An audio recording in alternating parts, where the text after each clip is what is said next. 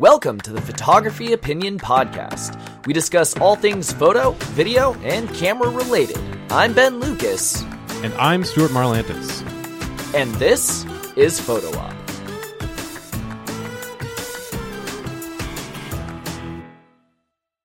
What's up, everybody? So, uh, we have a list that we found of new photographer mistakes. That's their top five mistakes new photographers make. We looked at this list, and oh boy, do we have opinions. Many, many opinions. Uh, so we're gonna read you uh, their list, give our opinions, and then I've got a list of five uh, on my own that I would add to it, and then uh, And so do I. Stuart. Yeah. So today it is fifteen mistakes that new photographers make. All right. So starting with their list, not knowing your camera, not not knowing like what functions it has, what where the buttons are. All right. What do you think? Uh, there is a common parlance on the internet, uh, RTFM, and I'm not going to spell that out for you entirely, but basically, read your manual, read your camera Read manual. the This is the flipping manual. Yeah, this is the first thing that you should do. You you take your shiny new camera out of the box and there's this uh, unfortunately kind of thick looking little book that it comes with that is the manual of all the things that the camera can do and uh, how to do them. That is the first thing you should do is read that manual and uh, read it again and probably read it again and test things on your camera as you're reading it and get familiar with it. Um, Absolutely. so yeah certainly. I, I that's you know it's it's very easy to get caught up in in the shiny. You know, I want to play with the shiny, and I'm going to ignore the boring book uh, it, that's that came with it. That's seemingly unimportant. That's so easy to get trapped into, and you definitely should not. Unless you're buying the exact same model of camera that you already have, that you're already familiar with, you should be opening that book and uh, get studying. Absolutely. So uh, I think the two more things that I would add to this mistake is one, hell yes, learn your camera. But the thing is, not just the functions and like where the gyroscopic level and stuff is, but do you know how to change ISO and aperture and shutter speed? Do you know where those buttons are? And do you know if that you're at F2 and you have to change to F11? How many stops is that to flip the other way on shutter speed and ISO? By the way, for those of you at home, that's four. Four stops, two, eight, four, five, six, eight, eleven. Four stops, you can count them. Um, yeah, these are the things that I had to learn in school. You have to be very technical. Um, do you have to shoot manual all the time? No, but you need to be able to. Step one is absolutely learn your camera, learn what it can do. That means learning uh, what lens focal length is and does. That means learning um, what shutter speed and ISO are and what they do. It means learning everything about the technical tool that you have in your hand, Exactly. not There- just the menu. Yeah, there's a lot of uh, just like learning almost any subject. Uh, you learn a lot of the theory before you can put it into practice, and before you can lean on existing tools to help you. So, you know, we all went through, well, uh, all, all went through school, all learned how to, you know, calculate things by hand, and then the common thing that you hear from kids is, well, uh, but we have calculators. Why do we need to know any of this stuff? Hey, well, when we were growing up, they said you're not going to have a calculator in your pocket. Uh, yes, That's I do. true. Yeah. but that aside, it is a good thing to know to know the theory, to know the base level of knowledge Yes. before you rely on the automated tools. It's good to know how to shoot on the M of the dial before you shoot on the P or the A or whatever you have your professional. yeah, yeah, exactly. Before you use the automated settings, those are great, and definitely there's no shame in using them. But uh, know how to shoot manual before you lean on them too much. All right, so uh, the next one on their list is choosing the wrong lens, and specifically, they were making the example of using a wide-angle lens when you should be using a telephoto for portraits, that type of thing. Uh, I, I, mean, is there any is any lens a wrong lens? That's kind of my my opinion Here's- on that. Here's what I think about it: is not necessarily that you're choosing the wrong lens. Like, uh, I think that most new photographers, the mistake that they actually make is including too much in the frame. Yeah, So because your camera default comes with an 18 to 55, you think 55 is telephoto. Newsflash, it's not. Mm. Nope. So so I I think that it's you're not getting close enough to your subject, or you're not zooming in, and you're not isolating the important details, and that's why your photos look bad. Yeah, exactly. Uh, your your your standard 18 to 55 those those lenses can do a lot and using one certainly is not bad, but really you need to work on your your composition, working on not having things be too busy, not having things be uh, too distracting, and, and really, like you said, focusing in on your subject. Um, and think about that more than think about the specific lens that you're shooting on, the specific. Uh, those specific details are less important than composition. Absolutely. All right. So number three on their list was shooting in bad light. What do you think? Uh, I mean, that certainly doesn't help you. I'm not sure that I would include it as one of my top things. Um, I would uh, I would point people in the direction of well, if the light is bad, how can you improve it? Find it better. Yeah. So my opinion on that is like if you're shooting a portrait in the middle of the day, you can't just throw your arms up in the air and say, "Ah, oh, too bad, I can't shoot today. The light's bad." Mm-hmm. Uh, learn Flash. Learn how to use the tools at your disposal. Learn how to bend the light to your will and mm-hmm. get the photo that you need. Uh, there is something true to be said about you know shooting in good light versus bad light. Yeah. Uh, Joe McNally said, "If you want better photos, stand in front of more interesting stuff." Fair enough. Yeah, yeah. A landscape at noon is never going to look as good as a landscape at sunset. Mm-hmm, I mean, mm-hmm. I mean, if if you shoot landscapes, that's 101 right there. And and if you if you just you know sprung all this money on a camera and you, and you can't afford a flash, fine. Get a white piece of paper or white fib- uh, uh, like a whiteboard or or if you can maybe a little bit a little bit more money but still not as much of a as, as a flash get a get a reflector get something to help learn how to light things um, don't just give up because it's high noon what I did when I first got started was I actually went to my local auto parts store and I got for 10 bucks a uh, um, window shield screen to protect sure. you from the sun. Perfect. And I used that for like a year. Um, I like is it technically color accurate? No. Is it super awkward to hold and make you look at it? Yes. Did it work? Heck yes it did. Yeah, or or at the very least it works for learning and that will yeah, get you on the path to figuring out what exactly you need. It's it's not always good to just run out and buy a bunch of stuff when you can experiment with some cheaper options first and, and point you in a better direction uh, from that point onward. All right. So, uh, number four, they had not using the rule of thirds. For those of us who are unfamiliar with rule of thirds, Stuart, what is rule of thirds? The rule of thirds is basically you shoot your subject in a photo uh, on a grid, um, which basically cuts your. If you're looking at a at a photo, imagine cutting it uh, two times vertically and two times horizontally, so that there are three columns and three rows. That is the rule of thirds. So in theory, you're putting your subject on one of those lines or at the intersection of those lines instead of keeping them like purely centered or off to one side or whatever. Using that uh, those lines is the rule of thirds because they are thirds of the frame. That's exactly what the rule of thirds are. Couldn't have said it better myself. um, so I, I mean, rule of thirds are great if if you don't know composition, absolutely use the rule of thirds. My opinion on this is that you need to learn the rules before you're allowed to break them. If you are Wes Anderson and he loves putting things smack dab in the center and making everything as symmetrical as possible, you're Wes Anderson. You can get away with that. But until you know why you're breaking the rule for a specific purpose, don't. Agreed. Yeah, learning composition in general the rule of thirds is just an aspect of composition. Like focus on learning all of that instead of just saying well i know the rule of thirds so i can frame anything. The rule like, of thirds is a great starting point yeah. but it is tip of the iceberg.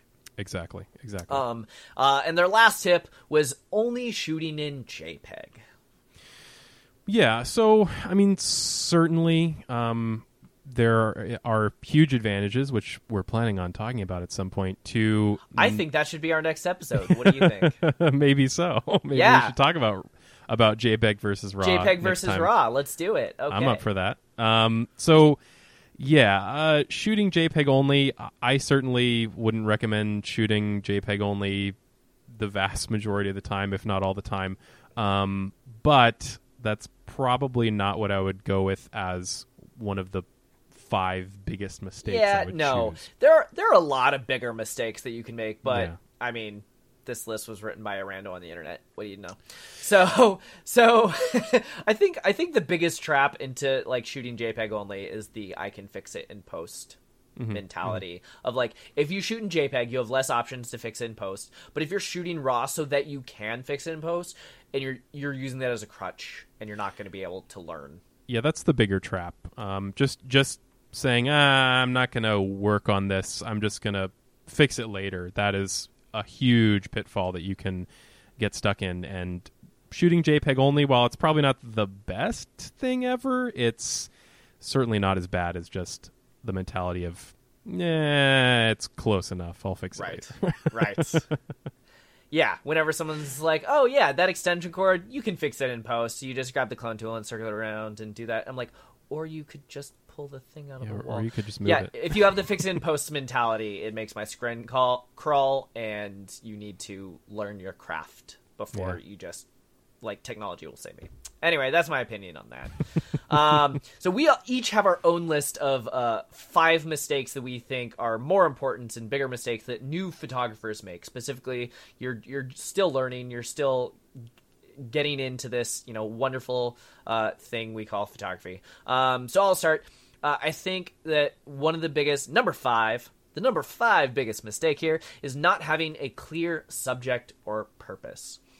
I think uh, street photographers fall into this trap a lot. They see something and they just take a photo, but there's like a bunch of people milling around, and it's like, what's the focus? Is it that guy? Is it this? Is it that? And they're like, well, it's a good photo and it's artistic. No, like, why is it artistic?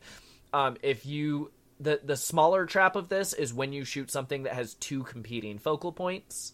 Um, but I think when you just shoot a photo where I don't know or understand what the photo is of or is about, that's what I see most often. Um, so maybe it's that you're not sure what the subject is, or maybe it's that you took a photo of a thing and you're not isolating it well enough that you just left in all the other garbage. Excellent.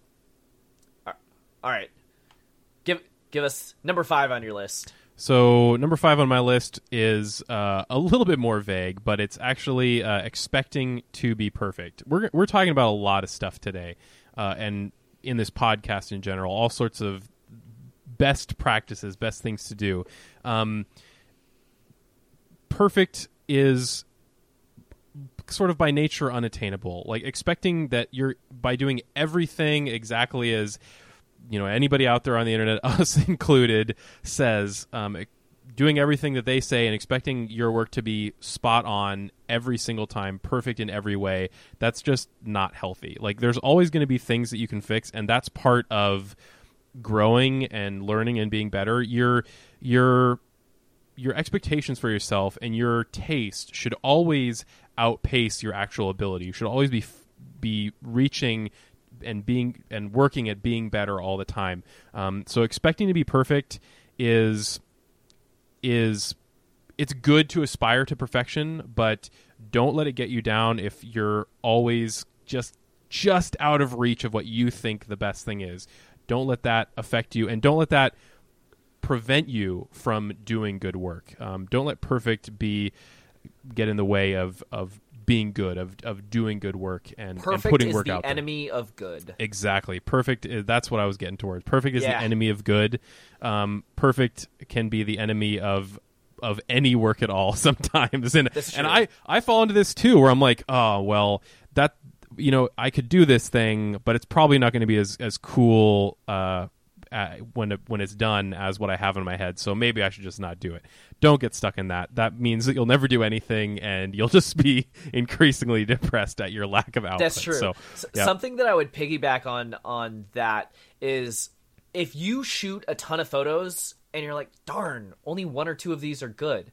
Well, if you listen to our last episode about how to uh, put together a photography website, mm-hmm. you only have to show the very best thing that you shoot. I just did an engagement session a couple weeks ago where I think I shot 600 photos during the engagement session, and I showed the client 98. Mm-hmm. Yeah, and and that's for various reasons. Those other ones just weren't good, and I'm a professional who's been doing this ten years. So so you're your own worst critic. Like everybody see you when you're shooting something, making something, you see all the mistakes, you see all the struggling, you see all the issues, and guess what? Nobody else sees that. Everybody else sees the finished product product that you show them, and uh, they they don't see those mistakes, they don't see those issues. So you can criticize yourself harshly and you know maybe that's sometimes that's good because it drives you to do better and better work but don't don't take it too far. Like ju- the the better thing to do is to make things is to do things and not get too stuck on perfection. Perfect. Irony the transition there. Yeah. So, all right. what's your number four? So uh, my number four is not moving your feet. Um, another way that you can think about this is taking the first shot so um, let's just take the Taj Mahal as an example. Okay, what is if imagine the Taj Mahal in your head? There is that one photo in front of that really long waterway in front of the Taj Mahal. That is the only photo everyone takes. Right? That is the photo that people take because it's nice and it's good. But if you don't just want to recreate the postcard that you saw on the stand, what is it that you can do? So by moving your feet, sometimes like if you have a zoom lens, you really get in the crutch of like, oh, if I need to get closer, I zoom in. Well, what happens if you walk closer?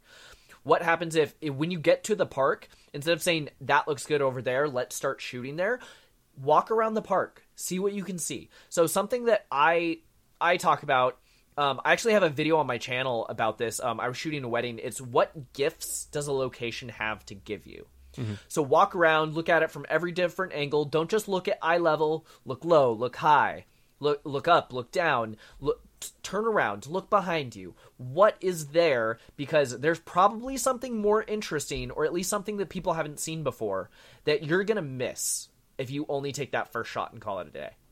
Exactly. Your your perspective really informs what you're able to shoot and if you don't have a varied perspective, how are you going to have varied photos. right? Absolutely. All right, yeah. Stuart, you're number four.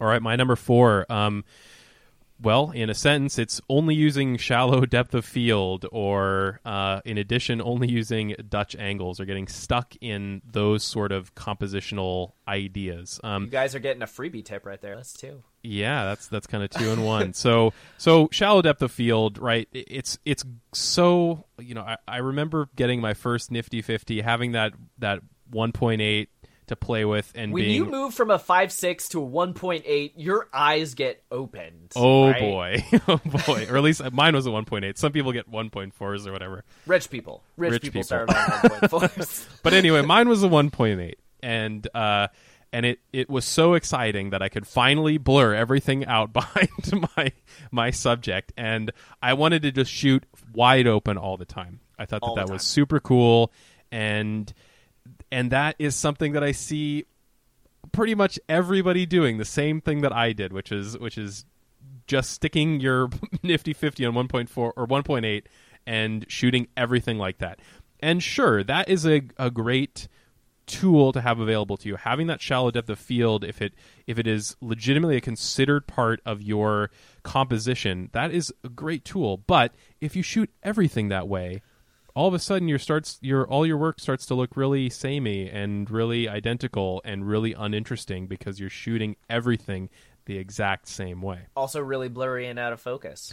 Yeah, and often people can't nail focus on that. So yeah, be, be careful. The, the shallower your the, depth of field, the harder it gets to get everything perfectly yes. in focus that you the want. The other cliche that you mentioned though is Dutch angles. Dutch angles. So what is a Dutch angle? So a Dutch angle is uh, basically a tilt. Uh, like you're not your horizon is not level. You've got a substantial tilt on your horizon um, to, in theory, to uh, well, like any composition, to, Here, I'll to just bring tilt my webcam for those of you. yeah to bring attention. I have um, now Dutch angled my webcam. For There those of you go. on YouTube. there, there's a Dutch angle, tilting your tilting your horizon to uh, if if it's used perfectly to to help inform your composition, to help tell the story you're trying to tell. Um, a lot of people see that and they think, oh, that looks really different or, or edgy or cool or um, you know it, uneasy. And they really want to stick with shooting Dutch angles or horror of horrors, shooting Dutch angles with a sh- shallow depth of field all the time. Um, So that would yeah, the, the, the Dutch worst. angle thing specifically. so that actually comes from a filmmaking technique, and the Dutch angle is used to create a sense of unease Mm-hmm. and tension, and so it's used to great effect in movies like like Blade Runner and like these these you know older like intense um Mm-hmm. a lot of the like sci-fi dystopian movies. Dutch angles are perfect because you see that Mm-hmm. Thrillers, drama that and kind of tension and it makes you feel uncomfortable looking at that frame. Mm-hmm. And then I see wedding photographers shoot with Dutch angles. And the thing is like they're Hmm. they're not getting exactly. So so that is that is the thing um which actually that's that segues perfectly into my next one. So so my my number 3 tip is not learning composition. So I'm not just talking. Uh, this is like rule of thirds to the extreme type thing, mm-hmm. but it's not just learning a rule. So the thing is, every rule can be broken, and there are consequences to breaking that rule, which may be a good thing or a bad thing. Mm-hmm. So if I take a photo, right, and I face your face to the side, so that I'll, I'll face this way because my mic's that way. I face your face to the side. Those of you on YouTube are getting a lovely demonstration here. Um, and so so if I put my face really close to the edge of the frame, so all of the headroom is behind me, well, that makes it feel like uneasy and tension and it makes it feel claustrophobic like i don't have anywhere to go usually you want to put space in front of the nose so that you have that extra space and breathing room and ease well the thing is space. if you break that rule because you're trying to get the viewer to get that feeling of unease and tension or sorrow or claustrophobia then you can do that but by not knowing the rule and then breaking it you are unintentionally causing that like discomfort in the viewer so mm-hmm. every single rule has a if you has has extremes right shallow depth of field f f2 versus F64. Everything's in focus front to back. They both have their purposes, and you need to learn what each one does psychologically t- when people are looking at the photo and what effect or feeling it creates. So that way you know when to create the effect or feeling. Yeah, you don't want your wedding to seem uneasy, so don't shoot Dutch Yeah. angles. so so yeah the the like yeah w- if you don't know rule of thirds is the very first photo rule that most people learn because it just helps immediately right off the bat but um there are there are so many more uh composition considerations way more than we can talk about today but not learning all of those considerations and being able to put into practice to get the effect that you want i think that's a huge mistake Huge. All right so give us give us your number three Number three, uh, oversaturating your colors, um, and, oh and kind we of all did this kind of over processing in general. So oversaturating, over uh, over using the clarity slider in I, Lightroom. I, I think when you're a new photographer and you learn the term HDR, you just immediately HDR. HDR, everything. Oh man. so I, I I get it. Like I get it. You you fire up Lightroom for the first time and you start you start moving things around. You start moving that saturation slider, that clarity slider and you're like, "Wow. That like pops off my screen. That is amazing. Like I want everything to look like that." You you think that, but you really don't. You don't. no, no, you don't. This So- landscape behind me, uh, it looks landscapes look good, poppy and saturated. But if you Yeah. drag that way too much, where like the blue is just neon off the charts, Mm-hmm. it doesn't look real anymore. It doesn't look lovely. It looks like a Mm-hmm.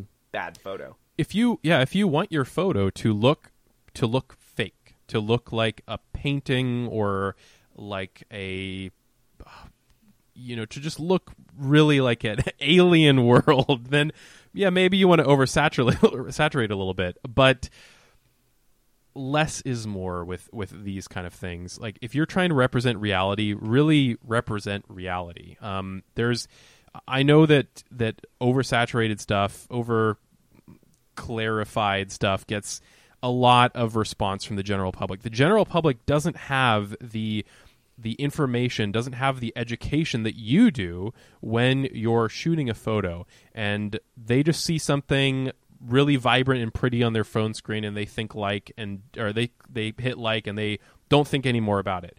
Um, if you're trying to really be considerate in your editing and be considerate in editing that will attract clients to shoot what you want to shoot then r- really think about how you're using saturation and clarity. Really think about when you need to use hdr um, when that, that's a tool that is actually worth your time. And uh, and and proceed accordingly. Uh, oversaturation. I did it. I did horrible HDRs. I did, I did tons of horrible saturation. I get it, and we all go through that. And I and I try to warn people away from it. Although It's the some HDR degree- hump in Yeah, it- photography. Your it- photos start getting better, and really then you is. learn HDR, and then they get worse again. It then- really is. It really is. And and I get it and I say this, but I still kind of expect everybody to go through that phase. I think we all kind of do to some degree. Um that being said, you can lessen that phase a little bit if you listen to what we're we're saying today and and really try to try to ease back on that a little bit. I, I, I think in the just kind of like over processing something that I see a ton Mm. in a lot of the uh, practice photography groups that I'm a part of um, are when people just over process the heck out of like a portrait photo so the skin tone no longer looks like skin. Yeah, so when need to do there's they're like, ooh, we want to go with like a dark gritty feel, and then they just look super gray, like they've been uh, hanging on a meat hook, like an extra Mm. in The Sopranos. Like, no, that's that's not good. You have this gorgeous woman in this gorgeous dress. Why did you do that to Mm. her skin tone? like the composition um, stuff, the the editing tools you have available to you, it's good to know how far you can push it. It's good to know the tools that you have available so that you know when to not push it too far. Absolutely. Yeah. What's your number two? Oh, my number two. Are we already on my number two? Yeah, because you were you said learning composition last. And, oh yeah. uh, Look at that. Okay. So on- my number two is not being able to improvise. Yeah, see what I did there? See what I There did there? Ah. um, yeah, but so so what I really think is like you go in to a photo shoot with a plan, right? And then that plan doesn't work. So what are you going to do? Are you going to tell your client, "Oh, I'm sorry, it didn't work. We'll have to reschedule." Or, I give up. uh, or I give up. I'm going to make excuses. No. Uh, like if if you if you are you know like a busy parent taking time out of your schedule to take you know 2 hours to go shoot something and you're running into some issue you make it work. You don't call it quits. You want that time. You want those photos. You need to learn how to do that. If you are a new photographer who, yeah, it's, maybe it's not a lot of money, but someone paid you some money so that you can take photos for them, and then all of a sudden your flashes aren't going off, well, do you know how to use window light and reflectors? And do you know how to. If you don't have a plan B, you don't have to have a plan B for everything. You don't have to like obsessively plan, but you need to be able to think on your feet and problem solve. So I really think that like being a photographer, especially like a portrait photographer, portrait photographers are like 10% technician and like 90% therapist. Like you just need to get that out of out of your client. But the thing is like um you come up with a plan and then that plan goes to garbage and then you need to come up with a new plan. So if you can't if you don't know your tools and you can't improvise and you can't think on your feet and you don't have another maybe it's not exactly what you had in mind, but if you don't have another way of getting that photo that you need to get, um, I think that's a huge mistake. So it's like in Photoshop, whenever I see anyone ask like, "How do you do X Y Z in Photoshop?" Well, I'll see people say, "Oh, use the clone tool, use the healing tool, use frequency separation, use uh, skin plugin. You know, these are all these different things you can do." Great. You now have a whole handful of tools. So when number A, number A, when your plan A doesn't work, you have a plan B. Um, so yeah, I think I think the biggest mistake is learning one thing, and then when that thing doesn't work, just throwing up your hands and giving up. Learn multiple ways to do everything because not everything is the correct way in every situation. definitely keep moving forward um, it's you know it, sometimes you you, know it, it really when I think about improvisation, sometimes some of the best stuff that I've shot was because of improvisation. It was because my original plan didn't work out and I was forced to do something different and creative and interesting and it led to something so great that it wouldn't have otherwise. So really take take improvisation as a blessing, as something that you can use to make some make the situation, make the project, make the photo even better than it could have been. Absolutely. No, that is that is so true because sometimes, especially if you're a new photographer, your plan might be terrible. Yeah. so when that plan doesn't work and you're forced to come up with a new one, you're probably coming up with something better. Yeah, I still have terrible plans, so if you can make me improvise, great. It's probably better than what I had in mind. All right, so so uh, let's see. What what do you have number two on your Number two. Uh, speaking of improvis- improvisation, using new gear on an important shoot. Uh, this will lead you to have to have to improvise because invariably your new gear will fail or you will not know exactly how to use it in the correct way Yeah, for well, very we talked important about shoot. like knowing your camera. If you have Yeah. something, if some someone's paying you money, or you have something that can't be replicated, if you have something really important, don't rent it the day of. Rent it No. a couple days before. Rent it a week before. Uh, read the manual. Learn how to it. use that thing before. Yeah, test Oh it God. do a dry Oh run. Do dry do another dry run and then do another dry run. Like make sure that this thing is going to work exactly how expect how you expect when you're you know you're out there shooting and uh, when the when the chips are on the table the cards are on the table excuse me to get the chips you put the cards on the table Yeah, but make abs- sure that everything is dialed in and tested and ready to go um, Absolutely so that you don't nothing have that feels embarrassing failure worse than yeah being on set and being like, oh, this thing is broken, and then like, oh, it, Yeah. you, that switch right there, you didn't have it on. Yeah. Or, or worse, ooh, you're that guy who's like, "Oh, it's not working. I don't I don't know why. I don't know. You look really unprofessional." You do. It's not you good. Do.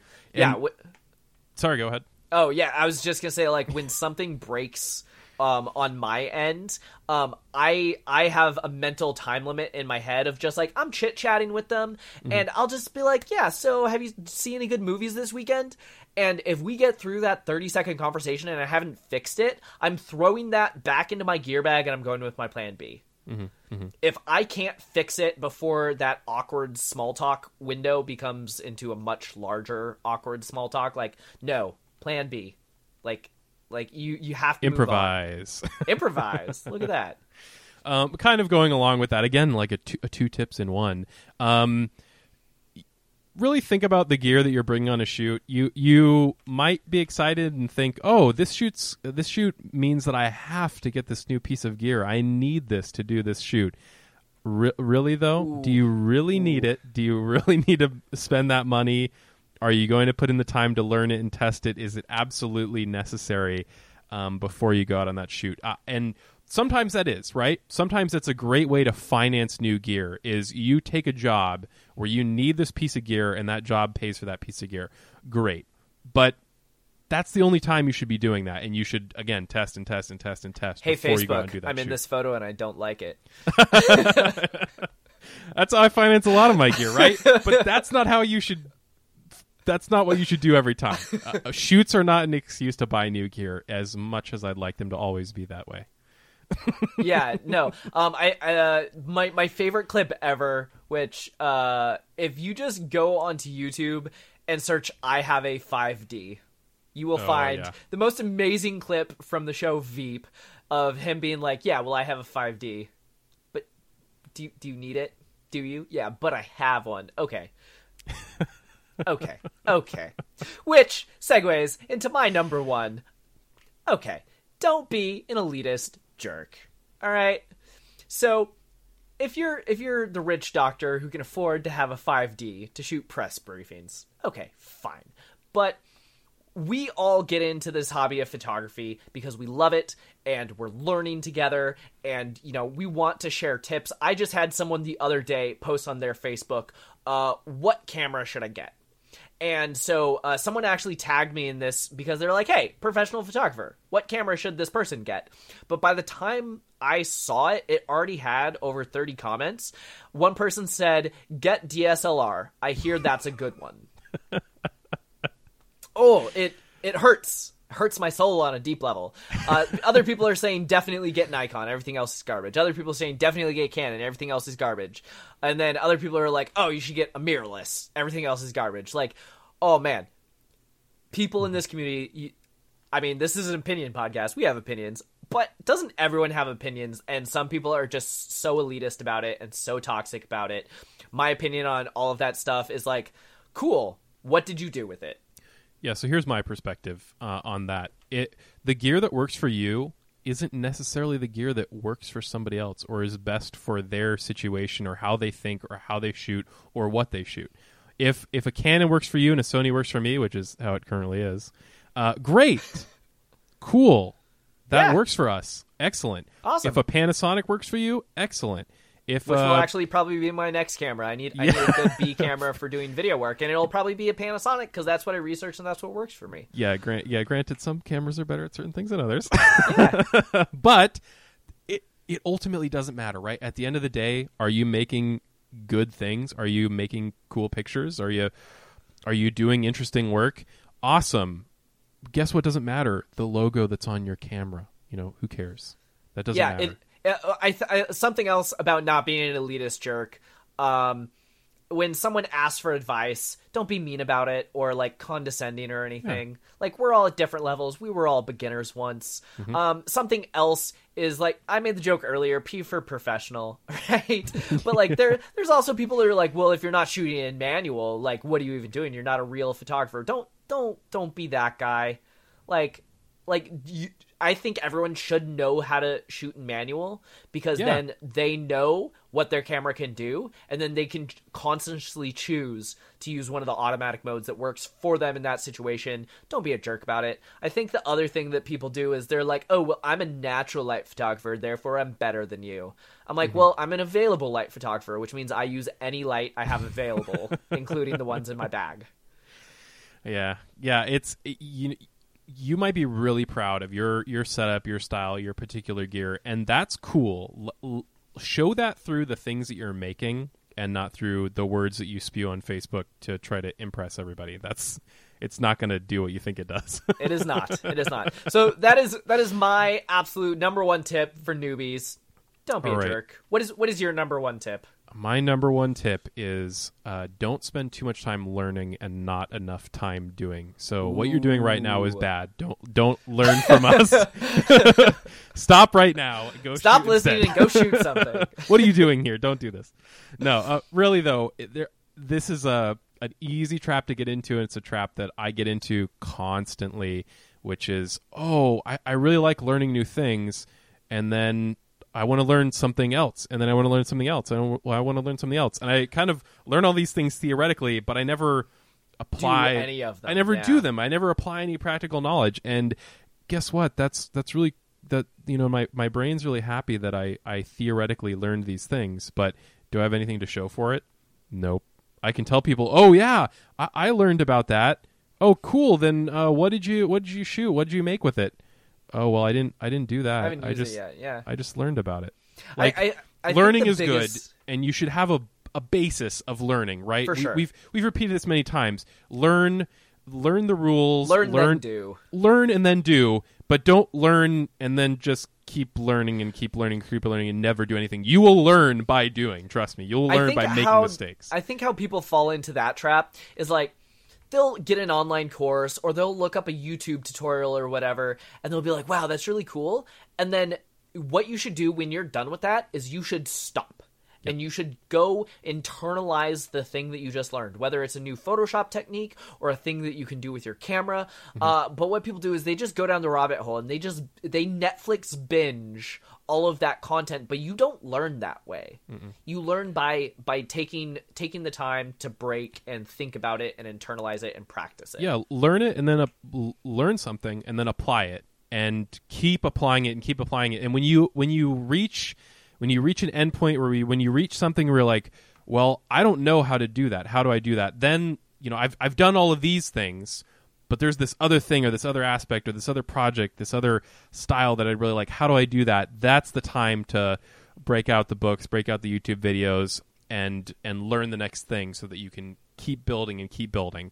It should be it should be you know step by step by step and not just I learned all the things and then I never actually it never resulted in anything useful. That's true. So um, those are our 15 tips five if you include the article five from five from me and five from stuart that uh, new photographers make when they are just starting off and learning so uh, we really do hope that you find this useful if you learn something stop this video right now and, and do. and do it. Uh, but uh, no so i'm ben lucas. Uh, if you want to find me on the socials uh, i'm at nom creative. That is uh, n-o-m creative as an um nom nom. And stuart where can people find you?